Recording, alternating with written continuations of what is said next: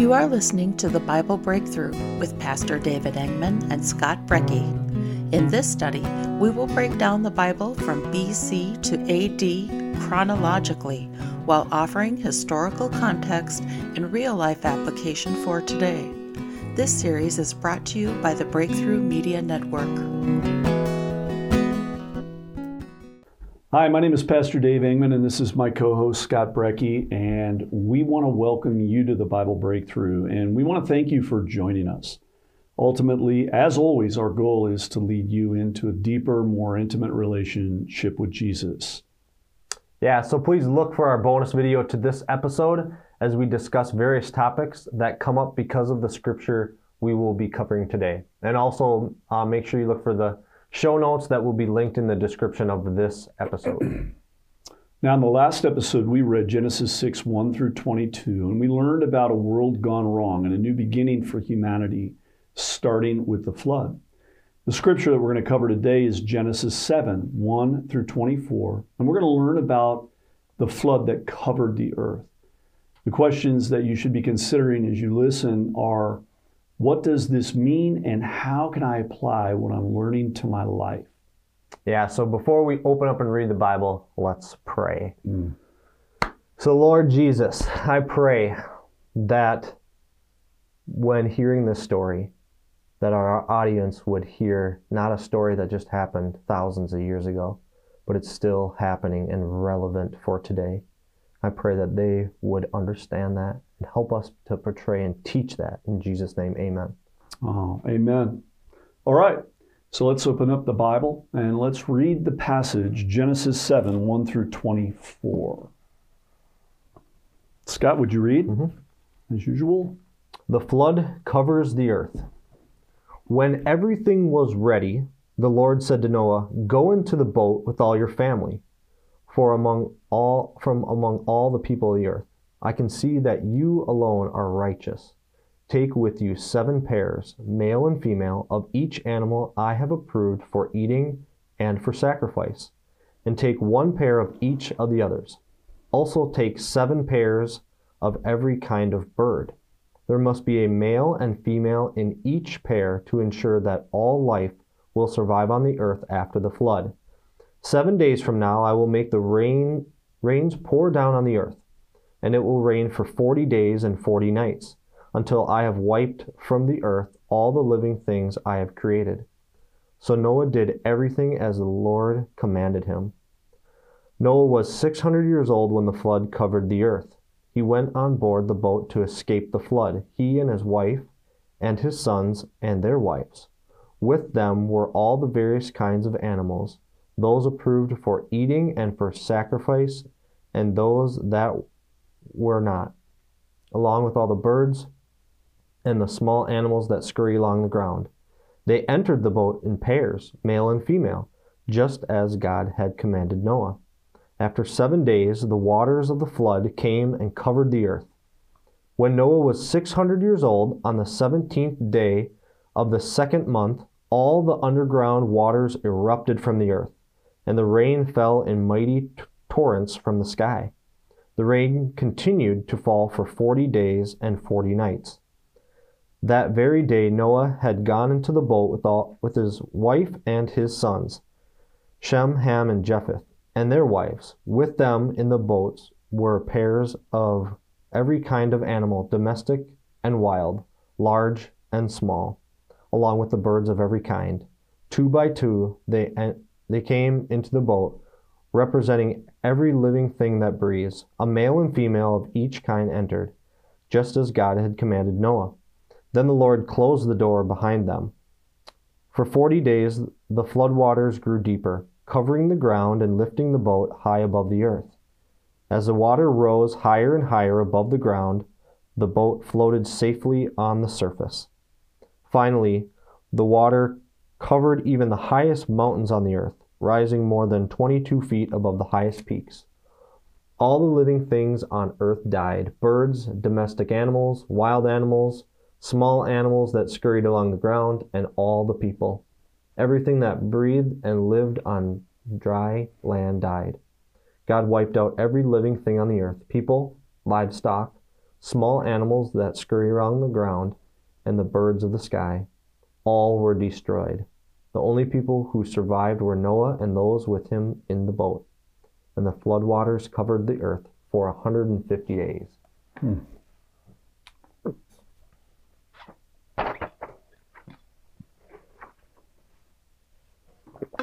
All right.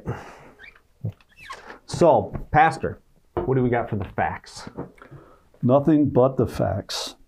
Um, God's gracious call to Noah to get into the boat, along with all the animals, in preparation for this flood that's coming. Noah was obedient. Uh, he was 600 years old uh, when he and his family entered the boat, and they brought all these animals into the boat with them. God repeats this story or this account, uh, and in that, God shows his tender care as he shuts them in. Then there's the coming of the flood, the causes of it, uh, the result of it, the death of every living creature upon the earth, except those that were in the boat or in the ark. Mm-hmm. The continuance uh, of this uh, at full sea before it began to recede 150 days the water um, was was covering the entirety of the earth. So those are the facts as far as I know it. Uh, that's kind of what I get from this. Scott, let's identify and discuss some of the main points. Yeah, so some of them that I see are God warns us about the consequence of our actions. Um, he also provides us for a way out. We see him uh, taking and saving Noah and his family, and then the animals. Also, our our obedience to his uh, instruction is what saves us. And then God delivers on his promises. He said he was going to do this, and guess what? He did it. He always comes through. All so right. it's good. So, what questions do we have? Do you what questions come to mind? Um. Well, let's start with uh, you know what do you what do you see? What do you observe from this with from this story? Yeah, you know, it's an interesting part of the story because we, up until this point, we have, you know, heard about what God's plans were. Uh, we recognized God's anger, um, which would be displayed by the pouring out of his wrath. But it's here that we actually see it unfold. And what just comes to mind is this the brutality really of the consequences to wickedness and to sin.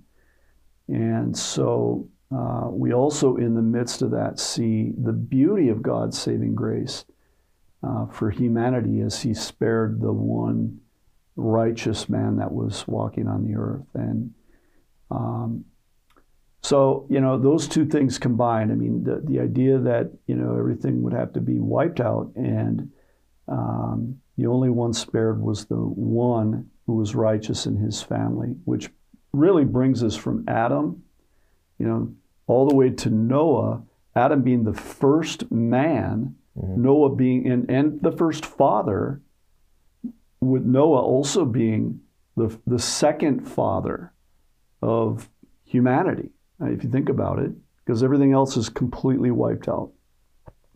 So, why do you think, Scott, um, the destruction of every living thing was necessary? Uh, I think it's just to to um, because that's God. That's just God's character. I mean, he he sees that he's not going to put up with this sin anymore, any more of this corruption, and he's going to wipe everything else that's not righteous. So that's the way he deals with sin. I mean, sin leads to death. So um, that's that's what he was going to do. He he's holy. Remember, God is holy, holy, holy, right? So um, he's not going to put up with with uh, that that continued sin. But I, I think the other quality is I'm seeing is he's he also he isn't he doesn't wipe everybody out. He always saves. He always, you know, that's always like, an, it's like, all right, this is what's going to happen, but I'm also going to save these people. I'm also going to save through through something. So So why didn't God just start over? And wipe everybody out? including Noah. I don't know. I don't know. Um, because he was found righteous. I mean, that's what it says. He was found righteous. I mean, if he wasn't found righteous, he would have done that. But that's not what he did. He found Noah to be righteous, and we know that he was found righteous in uh, his obedience of hearing and listening and doing what God was telling him to do. So I'm, I'm gonna I'm gonna throw a question on you, which I have I did not come up till right now. And the question is, why did God decide to do it this way? Why did God decide to do it saying to a, a man, build an ark, and then f- he's going to flood the, the whole the whole world? Like, just think of like any way that God could have done this. Why is it that he does an ark and a great flood? You know, like why would he do it that way? You Well, that's a great question. Um,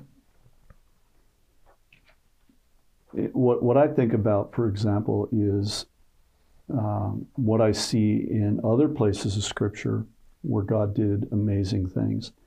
Let there be no doubt. Let there be no doubt who God is. Mhm. Who could do what he predicted he was going to do but God? Right? Golly, that's a big thought.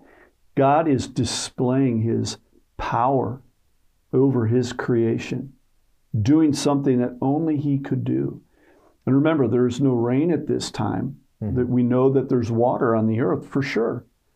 Um, but it had never rained for what, a thousand, two thousand, maybe three thousand years. We're not sure about the whole length of time. It's probably a couple thousand years between Adam and Noah now.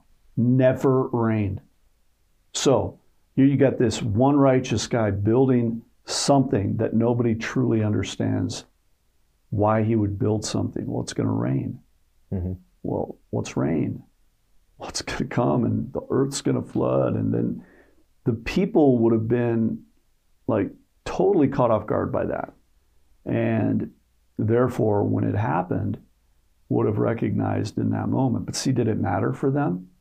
When the rain came, they were destroyed. It was too late. Yeah. So did it matter most to, to Noah and his family? I mean, here's here's guys building, you know, this ark a hundred years. He's working on this big boat, you know. He's got his kids, and you know, his boys are growing. They're married, you know, and Mhm. and um, what must they have been thinking? Right? Like, what are you doing, Dad? Honey, what are you doing out there? I'm working on the ark.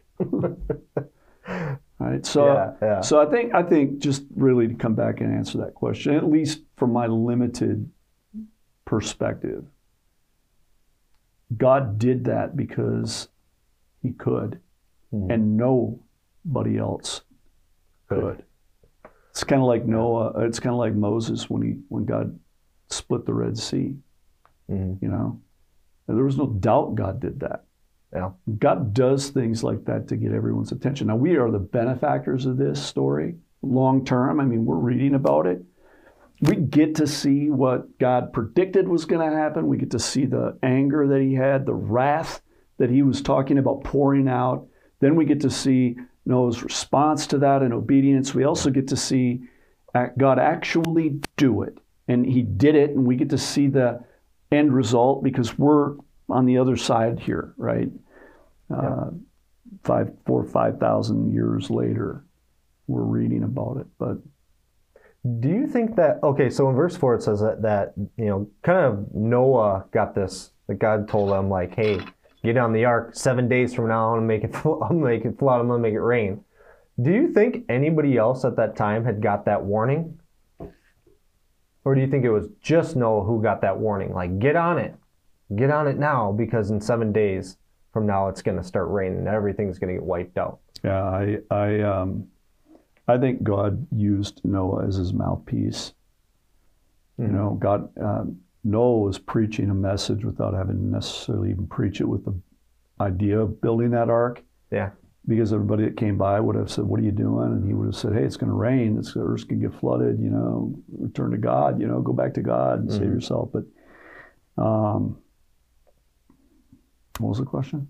Oh, it was it was just like, do you think that It was just that Noah had got that warning, did everybody else.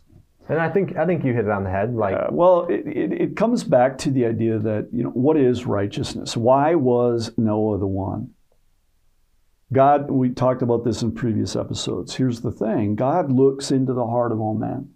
And at this stage, God sees no one, mhm. no one righteous. In other words, at this stage, everyone had long forgot about God. And God, all God saw was the wickedness in man. All he saw was the evil. Every thought, every intention at this stage in the heart of every human being except Noah was evil, right? And here you got this guy who isn't. His name is Noah. So go back, let's ask, what is righteousness? What was it about Noah that made him righteous? I I think without a doubt it was him doing what God told him to do. Obedience. Obedience. Yep, for sure. So he What is, heard. what is obedience? It's it's listening, obedience, listening, and then doing. That's what I think obedience is. Like think of um, you know when you tell a dog, "Hey, come here." Well, it, you know, according to obedience, it comes to you.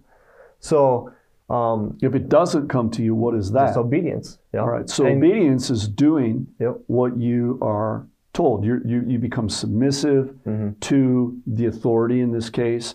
Um, submissive, you surrender your rights for the rights of the one that's in control or in authority. Mhm. You're compliant to that.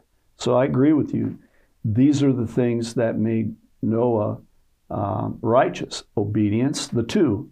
You brought up one, the other one would be faith. Noah was known as a man Yeah. of faith. He had complete and absolute confidence, complete and utter trust in what God was telling him would come to pass.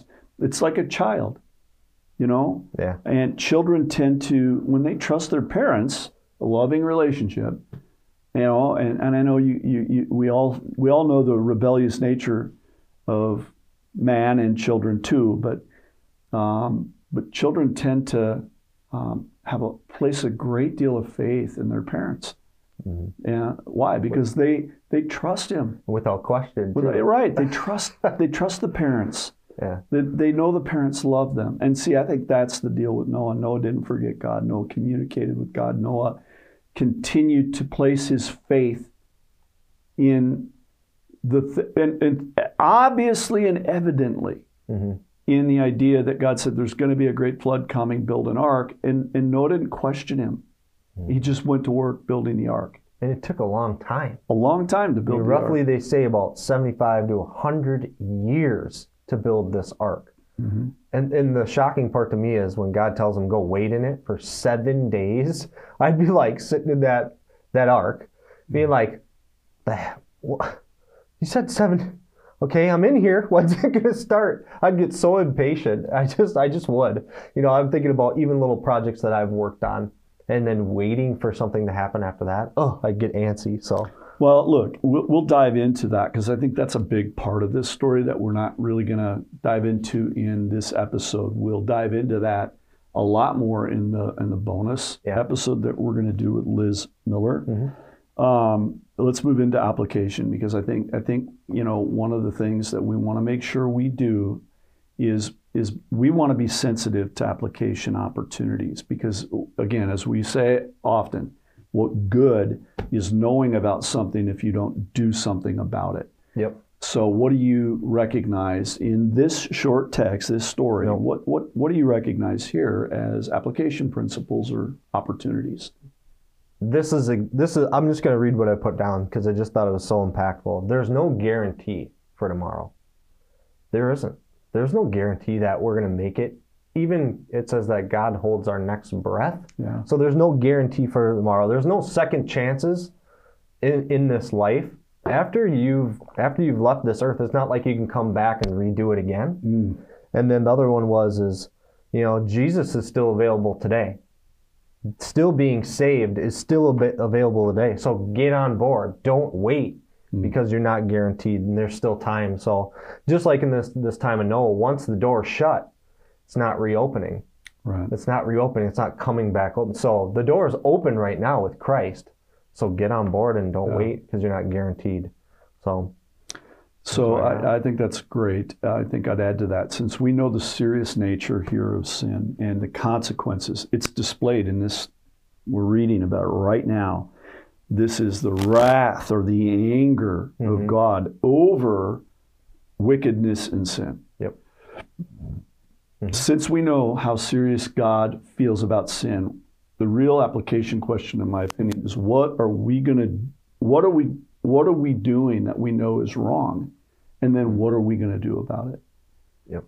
So, let's turn that question over to our audience. What application, principles, or opportunities did you see or hear um, here in this particular uh, text that we read? How, are they going to know though? That's what I want to know. Like, say they're kind of like, I mean, are they going to be like a, a will conviction come on them to know what they're doing is is wrong? Like, are you going to feel that, or are you going to hear an audible voice? Like, what's going to make that so they can recognize that in their life? Because sometimes it's it's hard to see those things that you Right. need change. Well, okay, so I think I think that's a, a great point, honestly. Mhm. So how here's the, here's my response to that. How do you know the do you, how do you know the difference between right and wrong? Mm. Like, do you know when you're doing something wrong? Yeah, generally, yeah. Where did that come from? Well, I mean, it came from just my my reasoning. I think sometimes of reasoning it, it out. I, I sometimes when I do something wrong, then I'll feel something after, like, "Ooh, I shouldn't have maybe done that or said something like that." So convictions come. Is it a taught thing? Were you taught the difference between right and wrong? Well, uh, as a parent, yeah, So as a parent, you teach your children the Yeah. difference between right and yeah. wrong. Yeah, don't touch the hot stove. That's Right. gonna burn you. Yeah. Oh, you did it. Well, you got burned. Don't do that again. Yeah. So yeah. So I think I think the Lord puts within our heart the idea that we know the difference between right and wrong, Mhm. and it combines that combining that with our parents' role of raising or rearing our children and teaching us and and, and, and encouraging us uh, to continue down the path of right and wrong. And I think we all know, as adults at least, we know what's right and what's wrong, don't we? Yeah. I think we do in our heart of hearts. Yep. And so the question then is, is it, what are you doing if you're doing something that's, what are you, you know, if you're doing something that you know is wrong, what are you going to do about it? Mhm. That's the application. Yep. It's the idea God said, you know, I, my desire is that all would come to the knowledge, the saving grace of Jesus Christ and repent, right? By repenting, we're turning away.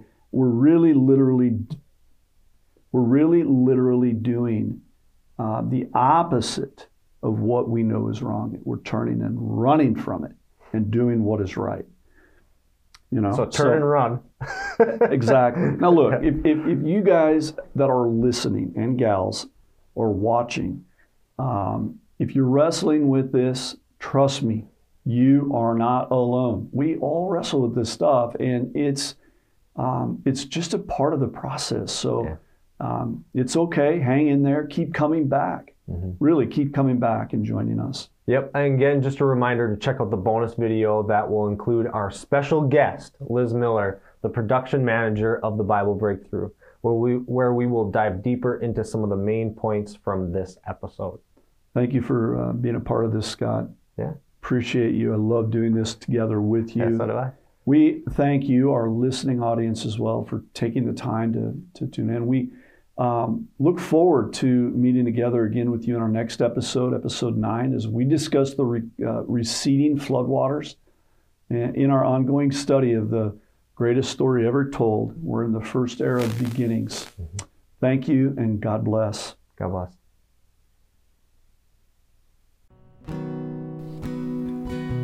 Thank you for tuning in to the Bible Breakthrough with Pastor David Engman and Scott Brecky. We hope you enjoyed today's episode and will join us again for more of the Bible from BC to AD. We are a volunteer driven ministry and rely on you to help us get the word out to the world. Please like this podcast on Facebook, share it to your page, and continue to listen on Apple Podcast, Spotify, YouTube, or anywhere you find your favorite podcasts. This has been a broadcast of the Breakthrough Media Network.